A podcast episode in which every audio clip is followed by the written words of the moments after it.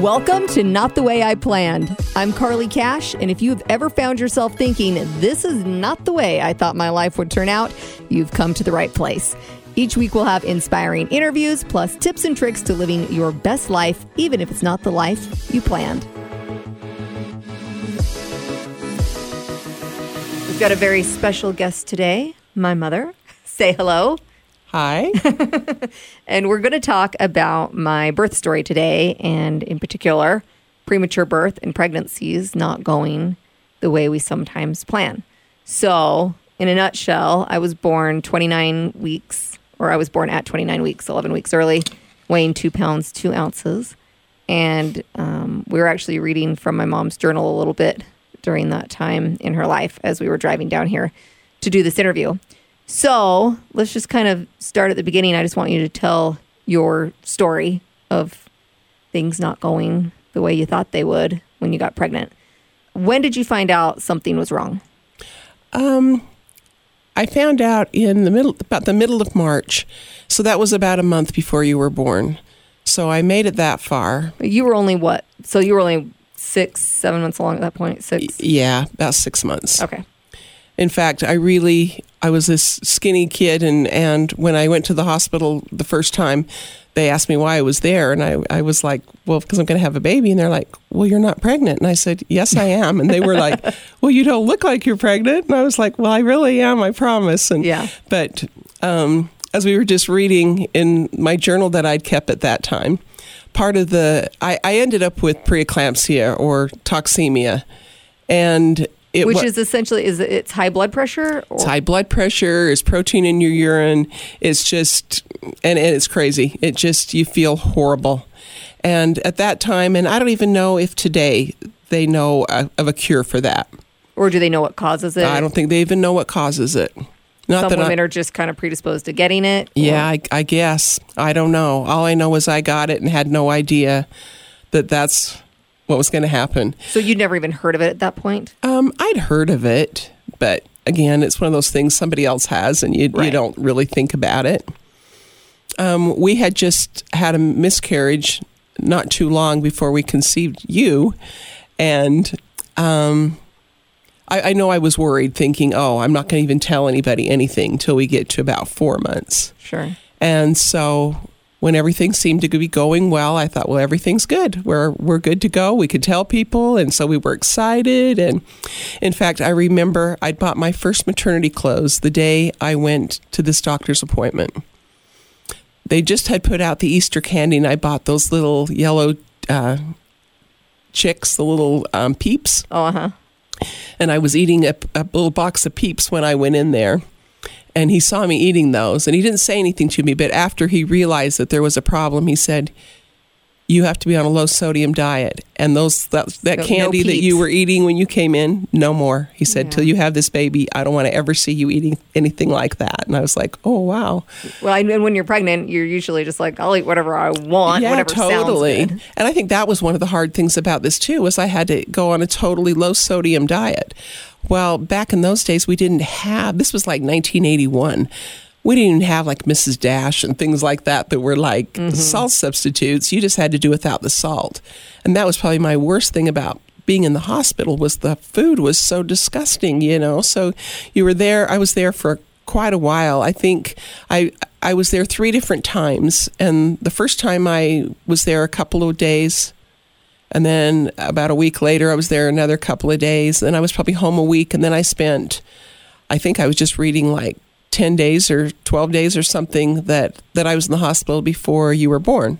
So when they first discovered that you had toxemia or preeclampsia, mm-hmm. what was the prognosis at that point? They put you on a low sodium diet and then what? I mean, was it major panic at first or was it kind of like just follow this diet and get some rest? It was kind of a little bit panic at first. I mean, when they told me I can't go to work and mm-hmm. I own mm-hmm. my own business and and to be honest back back then, I mean, I was I was probably making more money than my husband was making, yeah, you know. You're a newlywed young couple, so you're very couple. dependent upon that. Yeah, and so, you know, when you're told you can't go to work and you don't even know how long because this baby's not due for another 3 months, you think, "Oh my gosh, how are we going to survive this? For and sure. and so it was a little bit devastating. Luckily, I did find a girl that that worked there and and and so she filled in and took my place, and it all worked out fine. But um, So, but kind of take us through step by step that you find out you have preeclampsia. They put mm-hmm. you on a low sodium diet. Were you immediately in the hospital or they just put you on bed rest? no, they put me on bed rest. In fact,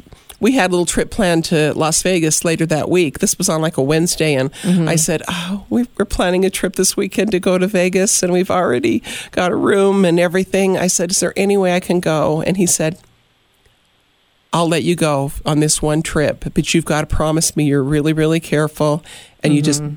Don't eat a lot of salty stuff. You, you, I'll let you go if you, you know.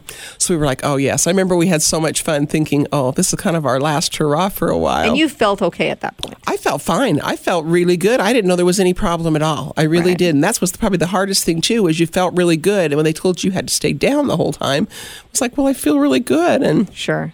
so So then um, you go back home, you're put on bed rest. Mm-hmm. And then how did it progress from there to where you ended up in the hospital? Well, he even threatened me. He said, I'm going to send my wife over to your house randomly a couple of times a day. And if you if your house is clean, I'm going to know that you are Not doing what you're supposed to do. yeah. And and I probably did cheat a little. I mean, I'm just kind of not the kind of person that can just let things go. And so, Because bed rest essentially means, I mean, if people aren't familiar with it, you can, I'm assuming you can shower, you can get up and go to the bathroom, right. but that's it. That's pretty much it. I mean, I was down. I mean, um, yeah, I, I really couldn't get in the car and go for a ride. I couldn't. I couldn't do anything. Just kind of hang out at home. I did. I'm sure I did get the car a little bit because I spent a lot of time at my mom's house during the day because there was nobody home, and at least I could have somebody to visit with a little bit. Yeah. but- and if something went wrong, you had Right. somebody there. So you're on bed rest at home, and then how did you land back in the hospital? Again, I just had to go for another appointment, and they realized And things worse. were were worse. Okay. And so rather to take any chances, he just put me back in the hospital again. what was his goal? Um, was he like, let's get to this many weeks, or what was he well, he kept saying, "Let's let's try to get to like 35 weeks." So about 5 weeks early, he felt like we're safe. Everything will be good if we can get to that point. But at that point, I was probably still 10 weeks out or more, you know, more than Yeah. that. And and just to think that we had to get that far, it just almost seemed impossible. Did they talk about or make you aware of things that could go wrong with the baby, or were they Well- pretty naive, or did they just kind of leave that out? they kind of left that out. I mean, they kept telling me really with the the stress that was put on you from my high blood pressure and all that I was going through, you were developing really fast. And so they felt pretty good about that. They said from some of the tests they did, they'd say they knew you were small, but they thought you were okay. They felt things like were developing. Things were developing and things were good. From what mm-hmm. from the technology they had then. They didn't have a, a lot. I mean, even then they couldn't tell you if you were having a boy or a girl, you know. Which is crazy because nowadays you have like 3D images of your baby and all sorts of fancy stuff. Yeah, and we didn't have any idea. Other than, um, I think they said girls have a faster heart rate, and yours Mm-hmm. was faster. And they said they had a pretty good idea you were a girl, which they said was a really good thing because they said girls are stronger than boys. For sure. That's what I thought. So, if you don't mind, if you don't mind, would would you read a little bit from your journal? Just maybe, Sure. I think from What do you want from the thirteenth, Okay. which was this was six days before I was born. I think it just gives a good sense of what you were emotionally going through. Yeah, at and I'm that sorry, time. I do get a little emotional when I read this because I hadn't read this for a long time. In fact, I didn't really know I had a copy of it that I had that I had written in this journal until just this last week, and I found this and thought that I would come and share this with Carly, so she kind of had an idea of what I was going through and what she went through, and so this is the this is the 16th. So, So, April 16th, three days before I was born. 1981. Well, I'm still here at this good old hospital, and it was an old hospital. In fact, to be honest, sometimes I would entertain myself with the cracks in the ceiling and try to make images and faces out of them or different characters because I was so bored. Hospitals are super boring. I, you sit there and watch the clock and Well, and that was back when you had three channels on TV Yeah. and there just wasn't much to watch. And in fact, somebody asked me one time, they says, What could I bring you? And I always like to cook, and I'd say, Just bring me a cookbook or something that I can read because I'm through. so bored. Yeah. But, um, so here it says, uh, I'm still at this good old hospital, and my, my doctor was Dr. Bailey. It says he wants to keep me here for at least another five weeks. That five week stuff sounds awful Um, anyway, I, I talk about how much I miss my husband and and how sad I am being there alone. And and I, I mentioned earlier we had for some reason all of our family decided to take off and go out of town that week. I which think is they, so crazy. And well. I think they real at that time they thought, well, she's going to be here forever, and we don't know what we're in for then. We probably have to really help then. So they all went on vacation. Joel's sister went to Hawaii, and she had a bunch of horses. Joel They had to left go. my dad the responsibility of taking care of all of their animals and keeping up their homes. yeah, and- seriously, That's so and, and he ridiculous. Worked all day, and I and I would look so forward to him coming to see me when he got off work, and he'd get there about ten minutes before. Back then, you had regular visiting hours, and and they'd make him leave because he but he only could come for just a little while, and I was so devastated that he had to leave. He couldn't stay, but. um it says yesterday morning and this evening my blood pressure shot up to 170 over 120, Wow. which I think that's pretty high. Um, and I guess that it says, and I guess that's pretty bad. Tonight I wound up with a doozy of a headache, but it gradually dropped. They gave me some medicine and it really helped. I talked about the nurses there and how, how good they were to me. And I know they felt so sorry for me having to be there. And they'd always say, We wish we could go sneak and go get you some food at McDonald's or something because your food looks so bad. And it did. couldn't. My food was so disgusting that I had to eat. Um, I, I talked about I, I look forward to the next five weeks going by and hoping that this baby will continue to grow and do well. Um, talked about a best friend of ours that uh, had a baby on the 15th. And I remember being so jealous, thinking, oh, and hers was full term. And I was just Yeah. thinking, oh, I wish that was us and we had our baby and everything was well because everything turned out really good for them. And they had a full term, happy, healthy baby. And here we were stuck in the hospital and not knowing from day to day what was going to happen with us. Well, and Um, you talked about at one point seeing other moms at the hospital that had full term babies and stuff, and just oh, it thinking, was oh, so hard to because they did, back then they put you in like um, rooms with other moms and stuff, and especially after I had you, they put me in a room with a mom that had twins, and it was just heartbreaking because those little twins were in the room the whole time, and here I was just Without a baby. without my baby. I couldn't even hardly see my baby. In fact, I Hmm. was telling Carly. I had her on the 19th of April. It was, it says in here on the, at 5:14 p.m. And I did not even get to see Carly until Wednesday afternoon. And I remember I had been in the hospital for so long and they wouldn't let me out, get out of bed. I was totally bedridden. And I remember him telling me that I could go see my baby that afternoon. And I said, please let me have a shower Yeah. and, and wash my hair. And they thought that was so funny. They were like, oh my gosh, aren't you just more excited to go see your baby? I said, I am, but I don't want her to see me like this. I can relate. I remember being like, my toes have got to be painted, and I want my hair dyed and everything. Yeah, and I, in fact, this is really kind of silly, but I remember, um, sorry, Okay. there was a, a shower in the hallway, just kind of a, I guess, just for patients, just out in the hall, and I remember getting in my wheelchair and wheeling myself across the hall to that shower and getting in there. And I was so weak. And I just started shaking because I was so weak and I would hold on to the handle. But I wanted that shower so bad before I went to see my sweet little baby girl. Anyway, I, uh, you know, I'm not a doctor by any means, and I'm sure that they made the decisions that they felt were like the right decisions medically at that time. But it's it's really hard to think that they kept us apart for three days because. I just think that Well, the it has day, had a lasting effect and it's just something that was not Well, right. like Carly and I were talking the other day, we have two. She has two little nephews, and I have grandsons that were born at. How early were they? Almost the same. Almost Like, the same time at 29, 30 weeks. Yeah, and the littlest one weighed one fourteen. Yeah, we always talk about how he beat me in the family. He was Yeah, even smaller held the me. record for so long, and Sam beat her. But you know, I I just watched how different they treated those two little guys and and our daughter Haley than when we you know 30 30 what years I'm about 30 about 30 yeah so oh, so 30, about 30 years apart. so 30 years difference. I mean, they treat those little preemies so different now. I mean, they immediately put them on their mom so they're against her chest and they get skin on skin and they encourage them to be with them all the time and as much as they possibly can. And back then, they really didn't want us to. They let me hold Carly a little bit, but they almost were were discouraging about it. They'd say, no, it takes her so much energy just to take her out of the incubator and, and hold her.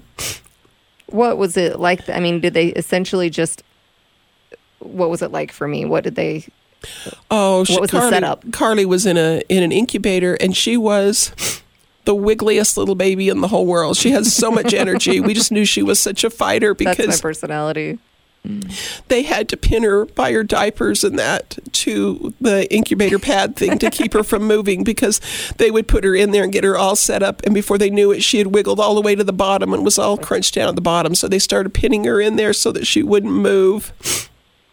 But she carly did really well. She was um she was on oxygen just the first 24 hours so her lungs were really well developed which was such a blessing because at that early that doesn't usually happen usually those babies are on oxygen for a long time and they told us how how dangerous the oxygen was and and how blessed we were that she only had to have just a very small percentage and just for like 24 hours It can affect eyesight, right? And some yeah other things. yeah Okay. that was the main thing i think was the was the vision in that but um she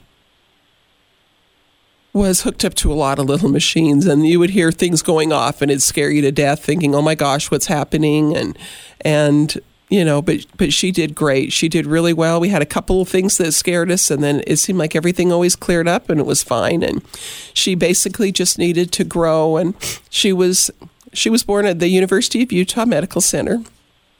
And when she was two weeks old we we lived in in uh, Utah County and it was kind of a long drive every day. We'd go up every I, I we went every single day to Salt Lake to see her.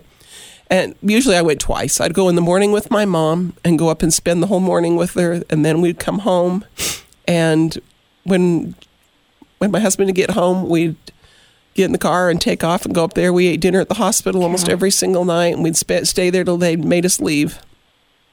Not the way you thought it would be. No, but you know what? Looking back, it could have been a whole lot worse.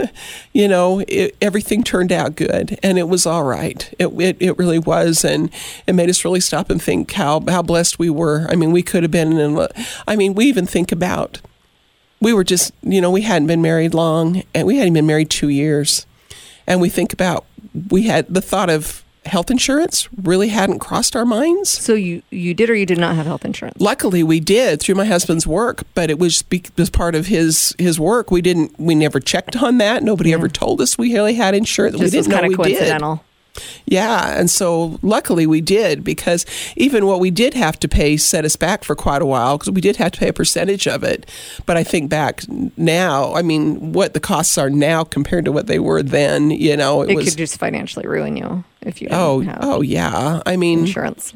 and neither of our families had the kind of money that we'd been able to help they'd been able to help us with that you know so but it all worked out good you know it was it was it was all right What were some of the situations you saw? Because when you were in the hospital, there were or in the NICU, you saw other families that weren't as fortunate. What Mm-hmm. Oh, were some yeah. of their we issues? did we we saw other babies there was one baby that um his mother was a had uh gestational diabetes and this baby was born very, very large. So here you had tiny Carly right next to this absolutely huge baby. I think he weighed 12 or 13 pounds. Oh, And it was so sad, and that poor little baby ended up passing away. But it was so hard for us because we got to know those people. You'd see them every day when mm-hmm. you'd go, and and as parents, we'd all kind of talk to each other, and we all got to know each other's situations and their each other's babies, and and we're always cheering each other on. And so, you know, when you had things like that come up, it was hard. It was really mm, hard. they didn't get that happy ending. No, they didn't. And I'm sure they looked at you like you looked at the moms with the full term healthy Right. babies. You Yeah, know, they would have given anything, I'm sure. even if it wasn't perfect. I'm sure.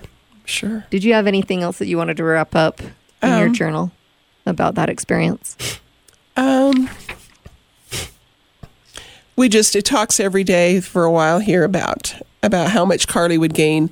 I know a lot of days they would we would call every morning and and they'd give us a, an update on what she'd gained, and she would gain like a gram, and we'd be like, "Well, how much is a gram?" And they'd say about the weight of a nickel, and we'd be like, "The weight of a nickel," and they'd say, "No, that's really good. That's really good that she's gaining that much." And we'd be like, "Okay," and so we'd be so excited when we call, and sometimes they'd say, "Oh, she's gained five grams," Yeah. and when Carly was two weeks old, um, she was life flighted to Utah Valley Hospital, and she spent five and a half weeks there. Uh, she got to where she would take a bottle and was eating on her own, and I remember just begging them at. Uh, when she got to about four and a half pounds, I said, "Oh, can we please take her home?" And they said, "Oh, it's kind of hospital policy that that we don't make the babies weigh four or five pounds before we let them go home." Mm-hmm. And uh, I remember just begging and begging, saying, "Oh, she's healthy and she's you know." And uh, anyway, they talked it over and they let us bring her home. One of the surprising things was I got I found a picture the other day of the day we brought her home from the hospital. Again, 1981. Uh, car seats are not. Uh, yeah, you just had me like on your lap. I, I held you in my arms all the way home from the hospital, and you know we didn't have to. They didn't Yeah. require car seats. We didn't. I mean, now you don't leave the hospital not being in a car seat. Oh, absolutely not. And But- not only that, but a car seat that is up to current regulations Right. by the year, Right. all of that stuff. But you know, it's funny we all survived, and and Yeah. you know it was good. Times but have changed. but you know, it's. I mean, we had our challenges. I felt like. You know, we've talked about this so many times, and I think it was really hard on Carly. I feel like she didn't get to bond with us like other babies get to bond with their parents. Absolutely. I mean, you think being being in an incubator attached to tubes and wires is that's not a normal experience No, for the not. mother or the baby. And I think you know I've I've done a fair amount of research on um, post traumatic stress disorder and and people that are in the NICU, and it often talks about that effect on mothers and mm-hmm. mothers experiencing that trauma which hearing your story you can totally see how that happens. That's obviously can be a very traumatic experience. And i don't know if you feel like you experienced that at all. Did you have anxiety with your other pregnancies like oh this might happen again or not so um, much? Sure. I mean, I, I remember with my with our second baby, I did right at the end. I started getting that again, but mm-hmm. luckily it was right at the end, and I, I didn't have the problems. I mean, my blood pressure started getting high again, and started dealing with the same thing. But it was so close to her birthday anyway It was that it was like it's it's okay. It, it, They Yeah. they felt okay. And really, with my third baby, I didn't I didn't really have any problem at all. Yeah. And I- uh, so on the opposite end, coming from the perspective of the baby, like I don't have a lot of, you know, medical research to back this up. But I know that, you know, when I was in my 30s, I went to a therapist and she said, You have PTSD. Yeah. and I couldn't figure out where that came from necessarily because I hadn't been abused as a child. Um, I hadn't gone through anything that was obviously traumatic. But when I thought back and as we discussed my birth story, I thought, well, that's obviously very traumatic on Oh. a child. And I don't think that it should be discounted that just because, you know, you don't have memories per se Right. from that time in your life, that it's not leaving impressions on that Yeah. baby's brain. Well, I'm grateful that today that, they've changed all that. You know, Yeah, I- that's why I see with our little skin's important. What a huge difference that made. I don't think they ever felt that because No. they they were right there with their mom and their dad. They encouraged their dad to do skin on skin with them all the time too, you know. Sure. And so I think they they felt that connection from from right at the very very beginning. Yeah. Where with us that didn't happen, you know, Mm-hmm. and it was a long time. You figure even just the three days of not seeing you at all, and then to go seven and a half weeks of you being in a hospital. And sure, we were there all we could be there, but you still But weren't there like the like a normal bond. like a normal happy healthy a baby. newborn, you're holding that situation. newborn all the time. Yeah. Snuggling them up in a blanket. Oh, I know. And you just realize You all know. that was lost then. so you know. much. Yeah. Yep. yep. In talking about this, once you brought me home, Mm-hmm. you've mentioned that almost from the get go, you felt like I was super fussy.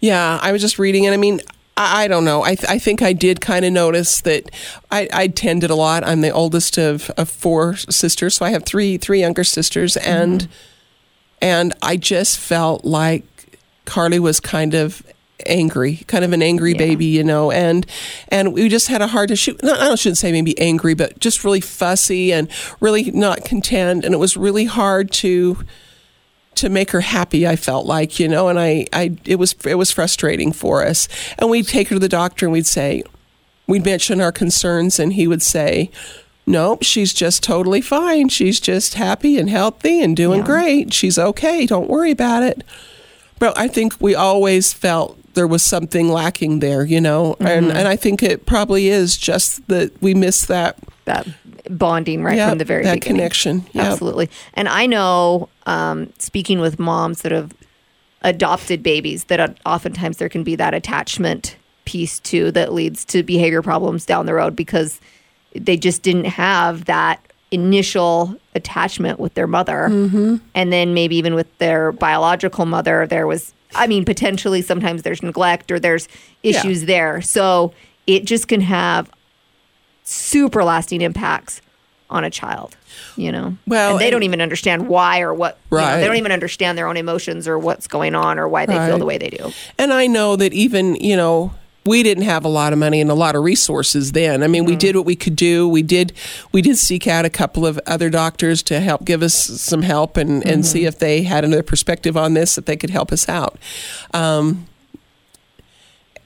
and nobody really seemed to have a whole lot of answers for us.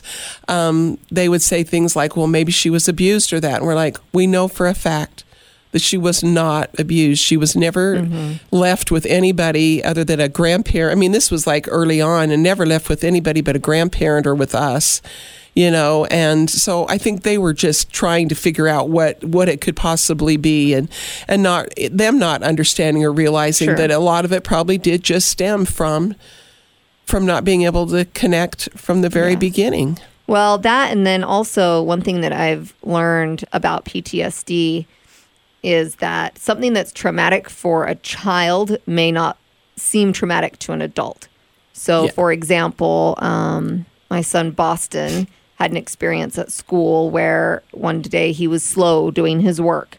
And because he didn't finish his project, they kept him in from recess. And that was so traumatizing on him that he was the only one that was kept in from recess that he started rushing through his work and not doing good quality work because for him that was a traumatic event. Yeah. And it's not, you know, a large enough traumatic event that it's going to have like a lasting impact Right. throughout his life because we were able to talk through it. Look, that's not going to Mm-hmm. happen again. You just need to slow down, think Yeah. things through and do your work. But it was eye opening to me that, oh, just because it's not traumatic for me as his mother or as an adult, it can still be very traumatic to the child. And there it's all about their perspective on things. Well, and I think we could have been more understanding that way too. You know, Well, I think I think as time has progressed, people just understand more. Yeah. And so I think I think when I was little, um, I probably started out very fussy. I think I definitely had some initial trauma that started everything, but then I think event after event of me getting in trouble because I was acting up would become another traumatic event that would Mm-hmm. Yeah. build and build and build and yeah, build yeah, for people that are not familiar with PTSD or what a PTSD episode looks like, it is literally like a switch goes off in your brain.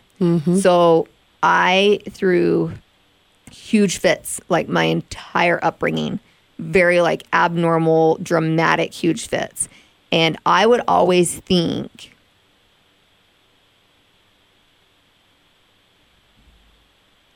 I would always think as a little girl, like, I am not trying to be bad.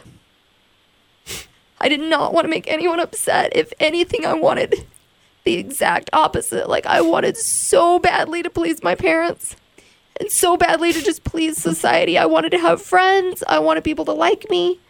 But there would be certain triggers that if someone said something, um, sometimes in a certain tone or certain words, or certain just certain things would trigger the PTSD in me and it was like a switch would go off and there was no rational thinking Yeah. until that episode was over.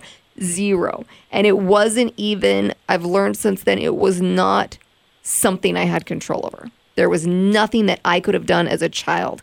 I, I mean now as an adult like I still suffer with PTSD and I can process through it a lot better and I can I can, you know, work my way through it and I can I still struggle, but I can say like, okay, I know what that is. I know what's happening right now and I can I can work my way through it. But as a child, you you have no idea. And I'm sure as a parent like you have no idea what's going on. Well, and PTSD, I mean, that wasn't a term that was even used then. I'm sure people if anything maybe for um, people that were serving in the war or yeah, something like that. but Yeah. but never, you know, in this situation, and you know, it was just, it was a diff- it was just difficult for us. It was above anything we knew how to deal with. It really Yeah. was, and we s- tried to seek help, but I never felt like we really got the help that we needed. Yeah. And the thing with Carly was, it wasn't. She was a wonderful little girl. I mean, she was, but we would have these tantrums that would just be absolutely devastating. But the thing was, Mm-hmm. once it was over and life went back to normal, you forgot about it. You didn't even Yeah. think about it. And then there might be something a month later that would set her off again, you know, and you'd be like, oh my gosh, I forgot how bad this is. Mm-hmm. Yeah. And we would go to doctors and try to talk about it. But honestly, once it was past, you couldn't remember. We neither one of, of us could remember how bad it was. I think When- it had l- uh, maybe even more lasting impacts on me. I remembered. I knew how bad it was.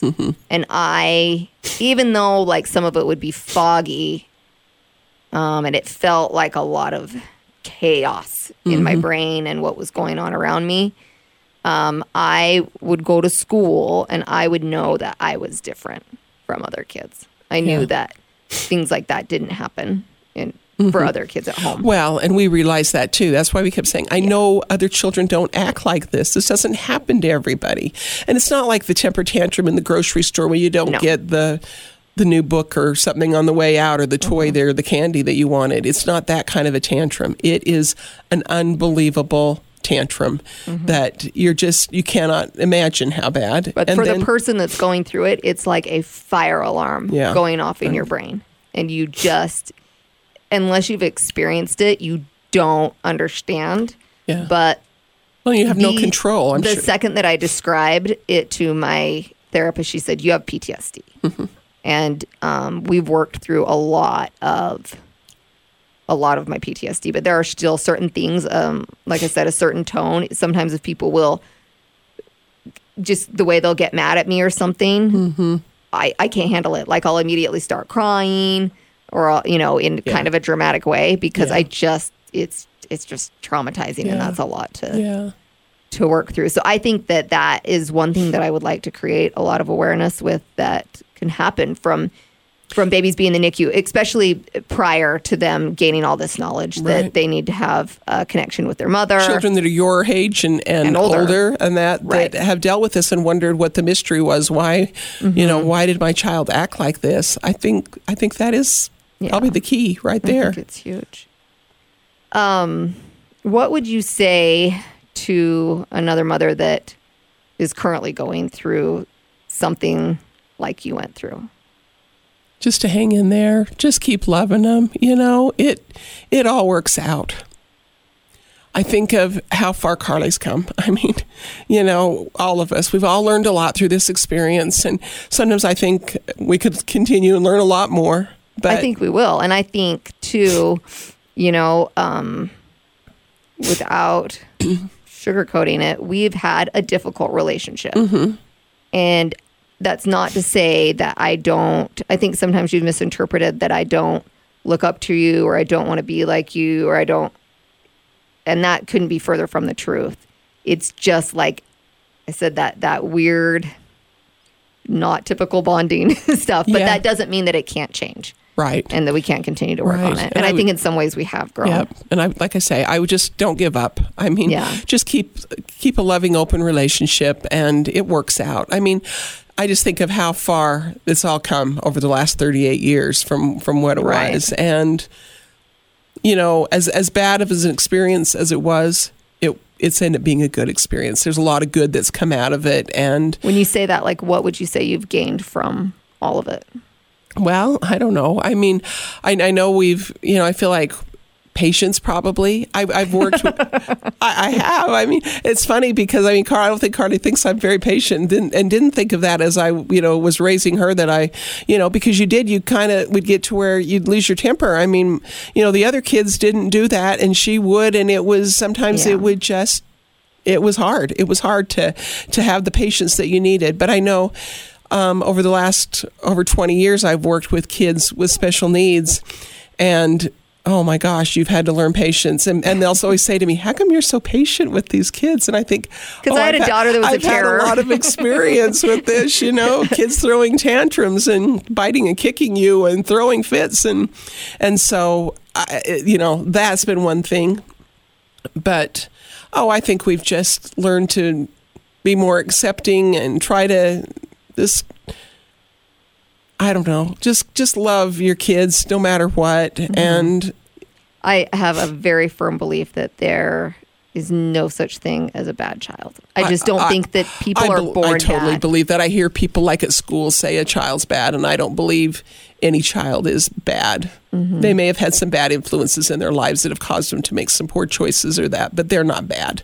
Well, sometimes it's bad. nurture and sometimes it's nature. Like sometimes there's just things, Things that, that, happen, but happen that may cause behavioral issues or whatever. But when you get to really know that child and get to, you know, you realize they're they're not bad. They're probably how you were when you were little. You, they just don't have a control over that. It's not that they don't want to; they just don't, you know. And